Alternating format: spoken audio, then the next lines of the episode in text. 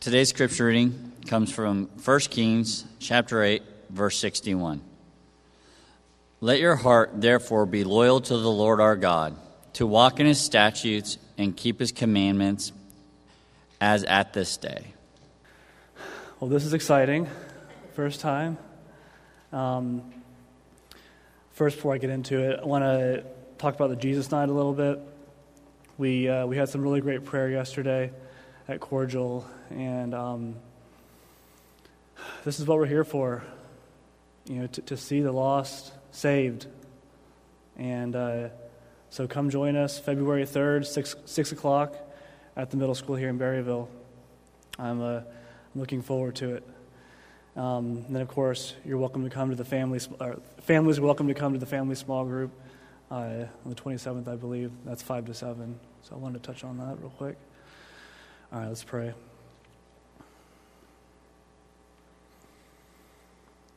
Lord, thank you for today. Even though it's frigid, we are here to worship you. God, you have given me this message today, and so I pray that you would just help me to speak it clearly so that everyone can understand. God, fill me with your Holy Spirit. In Jesus' name, amen. So I spoke um, last year twice about leading people to Jesus, praying for them, for their healing, and just living, uh, living a life that we're called to live as followers of Jesus Christ. And so today I'm going to kind of build on that, uh, majorly build on that. Um, so we, we are called to be like Jesus, right? I think all of us in here know that already, probably. If not, now you do. um, but we are called to be like Jesus.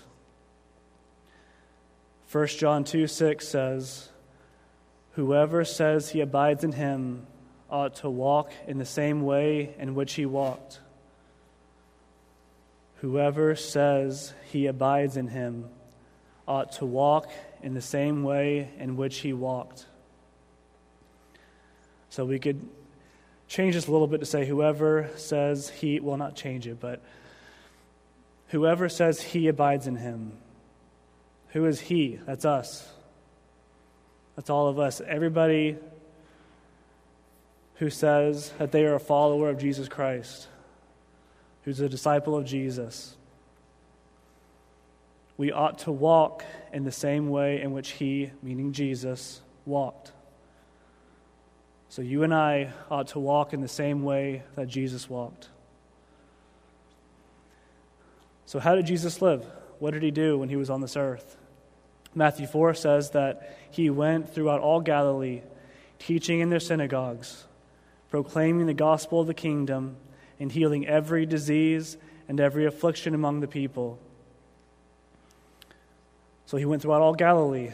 We are called to go throughout our communities, the Great Commission tells us to go to the whole world, but we can definitely start here in Berryville and the surrounding areas. He taught in their synagogues. Not everyone's going to do what I'm doing and preach in front of a church, but we are all called to preach, whether it's to our family members, our friends, uh, our coworkers. As the Spirit leads us, we are called to preach the gospel wherever we go. So, are we doing that as the Spirit leads us? And he healed every disease and every affliction among the people. We can pray for the healing of sicknesses and diseases, afflictions, anything. We can go to Jesus and pray with people and for them. And here's where it gets interesting because Jesus lived a perfect life. He lived a perfect life. 2 Corinthians 5:21 gives us the evidence of this. It says, "For our sake he made him to be sin who knew no sin, so that in him we might become the righteousness of God." For our sake, each one of us, he, meaning God, made Jesus to be sin who knew no sin, so that in him, meaning Jesus, we might become the righteousness of God. Jesus knew no, knew no sin while he was on the earth. He was perfect, completely and totally perfect. Never sinned once, not, not a single flaw that he had. Jesus put, I mean, God put all the sin of the world on him on the cross to atone for our sins, but Jesus himself was perfect. And in, Matthew 5:48 on the Sermon on the Mount, Jesus' own words, he says, "You therefore must be perfect as your heavenly Father is perfect." Yikes. I can tell you that I'm not perfect. You know, none of us in this room are perfect. But J- Jesus gave us this threshold. You therefore must be perfect. He doesn't mince words here. Um, and this can be really discouraging. You know, uh, whenever you look at this verse, it, it can be discouraging because you think, Jesus, like, how can I be perfect? Like, what? How is that possible? Like, how can you possibly expect me to be perfect? I mean, I know I've struggled with this verse at times because I think all of us, we want to be like Jesus. And it's a pretty high threshold. So we'll, uh, we'll dive into that a little bit. In Solomon's prayer, King Solomon, when he dedicated the temple, the first temple, he was praying to God.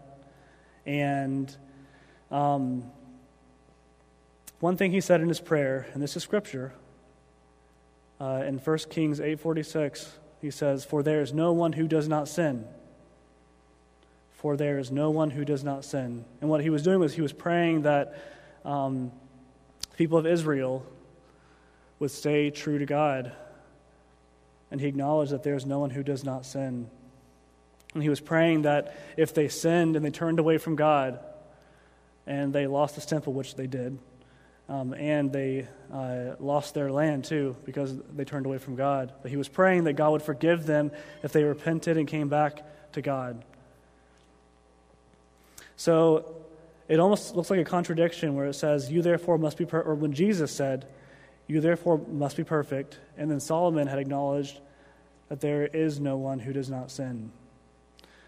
So, but it's not a contradiction because Jesus also knew 16 verses later in Solomon's prayer, Solomon prayed, Let your heart therefore be wholly true to the Lord our God, walking in his statutes and keeping his commandments as at this day. So that gives us a little bit of a clue, I think, as to what Jesus was referring to. Now I'm going to segue and share a little bit of my story real quick.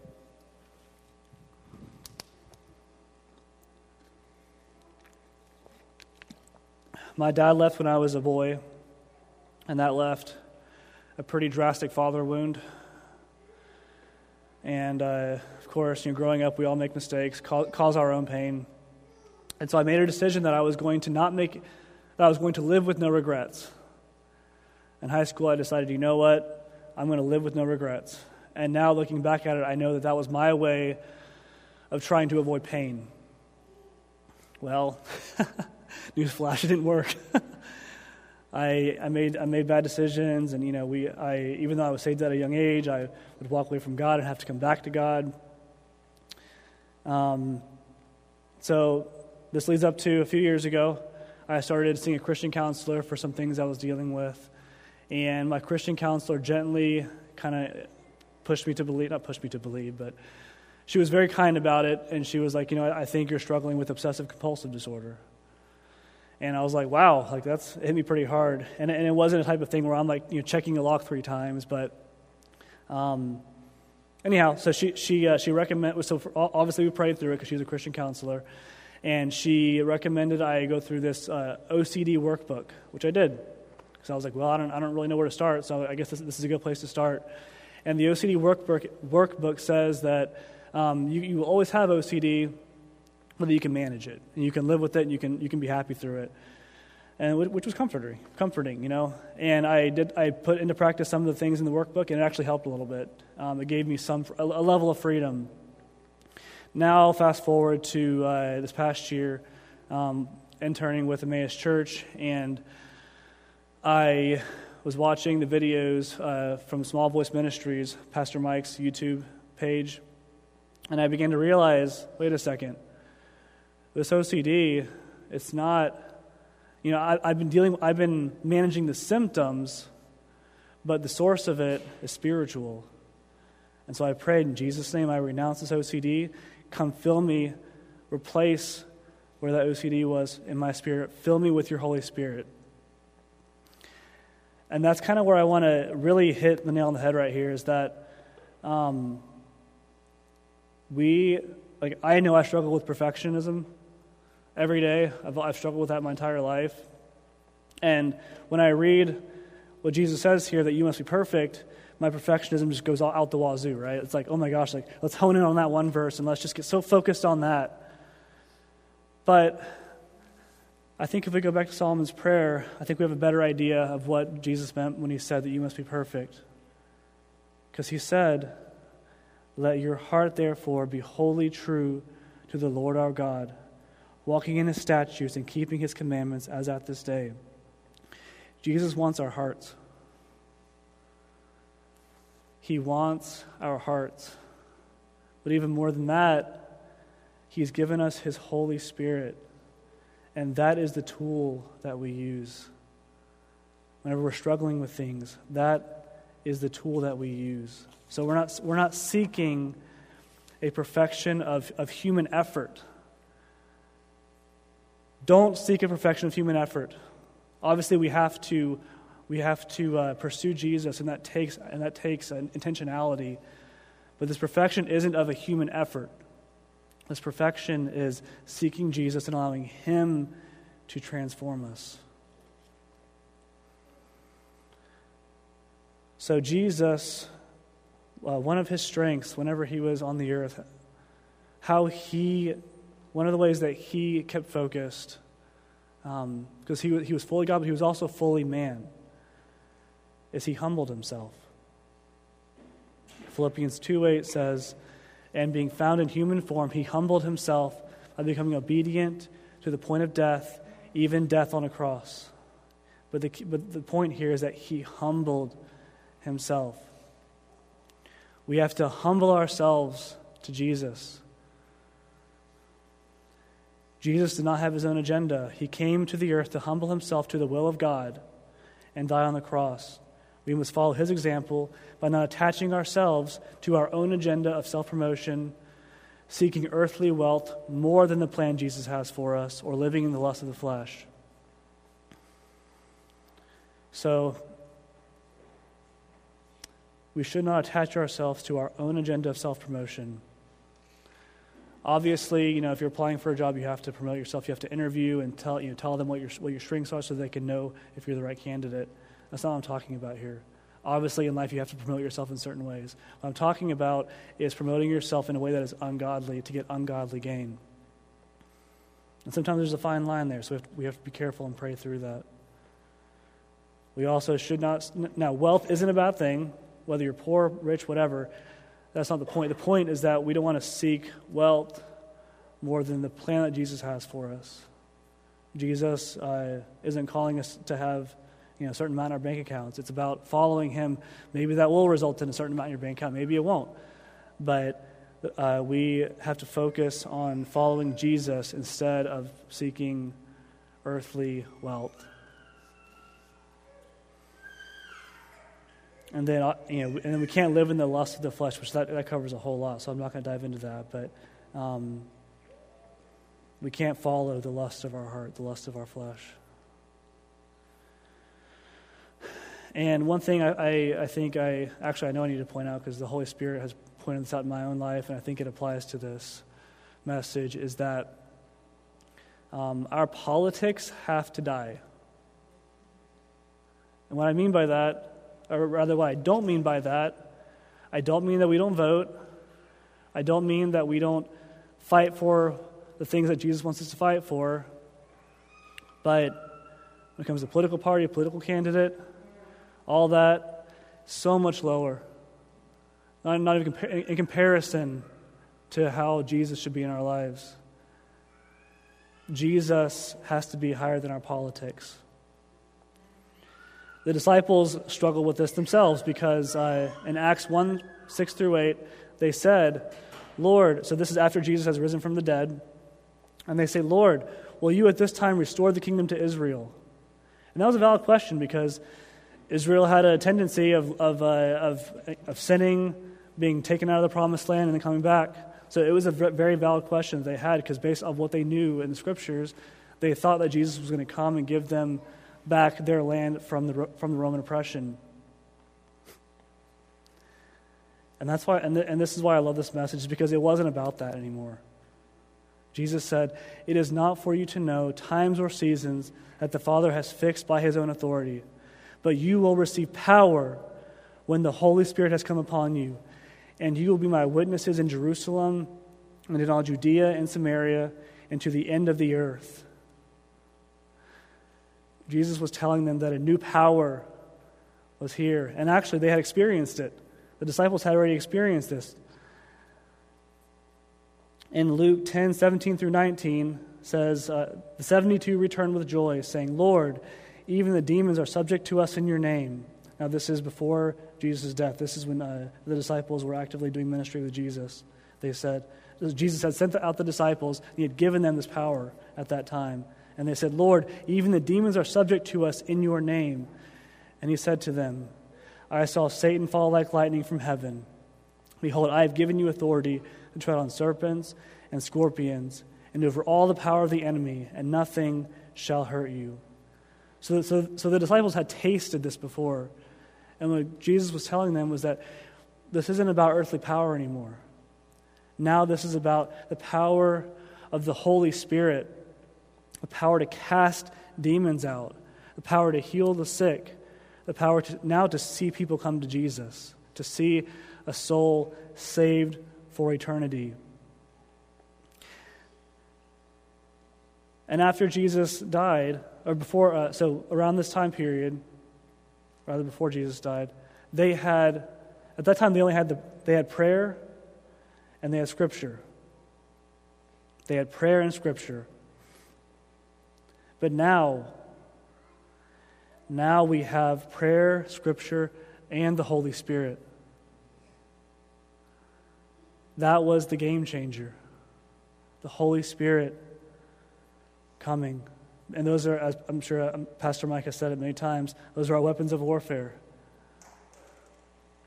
2 Corinthians 10 4 through 6 says, For the weapons of our warfare are not of the flesh, but have divine power to destroy strongholds. We destroy arguments and every lofty opinion raised against the knowledge of God, and take every thought captive to obey Christ, being ready to punish every disobedience when your obedience is complete.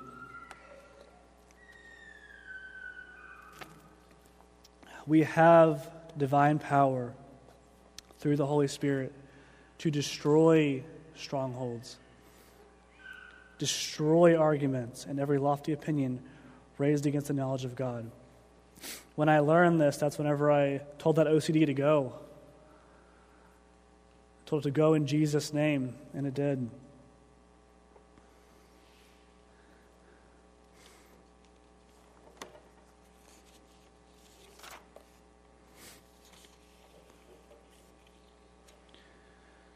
So Jesus was filled with the Holy Spirit while he was living on this earth.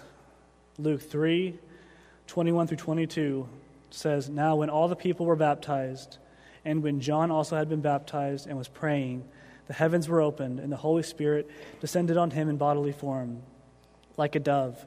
And a voice came from heaven You are my beloved Son. With you I am well pleased. So the Holy Spirit first came to Jesus on that day. Then in Acts 2, on the day of Pentecost, on the day of Pentecost after Jesus went up to heaven, the Holy Spirit fell on the believers. Following that, Paul and the other disciples would go and lay their hands on new believers as they, so they would be filled with the Holy Spirit. Acts 8, 14 through 17 says, now when, the, now when the apostles at Jerusalem heard that Samaria had received the word of God, they sent, them to, they sent, sent to them Peter and John, who came down and prayed for them that they might receive the Holy Spirit, for he had not yet fallen on any of them but they had only been baptized in the name of the Lord Jesus. Then they laid their hands on them and they received the Holy Spirit. So Jesus received the Holy Spirit on the day of Pentecost. We received it in finality. And then in, uh, after that, the apostles would go, and as they would preach, they would lay their hands on the new converts, and they would be filled with the Holy Spirit. And that, uh, to kind of bring everything back together, that is what we're here for. Since we're in January, or the beginning of the month, it's a good time to think about are we focused on Jesus? Are we focused on, are we too focused on the, the election coming up? Are we too focused on um, our heat not working? Are, you know, what are we too focused on? And granted, all those things matter, but all those things have to be submitted to Jesus. So we are called to be like Jesus. Jesus lived a perfect life. And then Jesus called us to that. Well, but what I believe he meant by that is us giving him his heart, our heart, seeking him, following the Bible, and using the Holy Spirit as our weapon, not only for ourselves, but for others. So this year, let's stay focused because things are going to get crazy, as they always do in an election year. but, yeah, so let me pray, and Caleb, you can go ahead and come back up.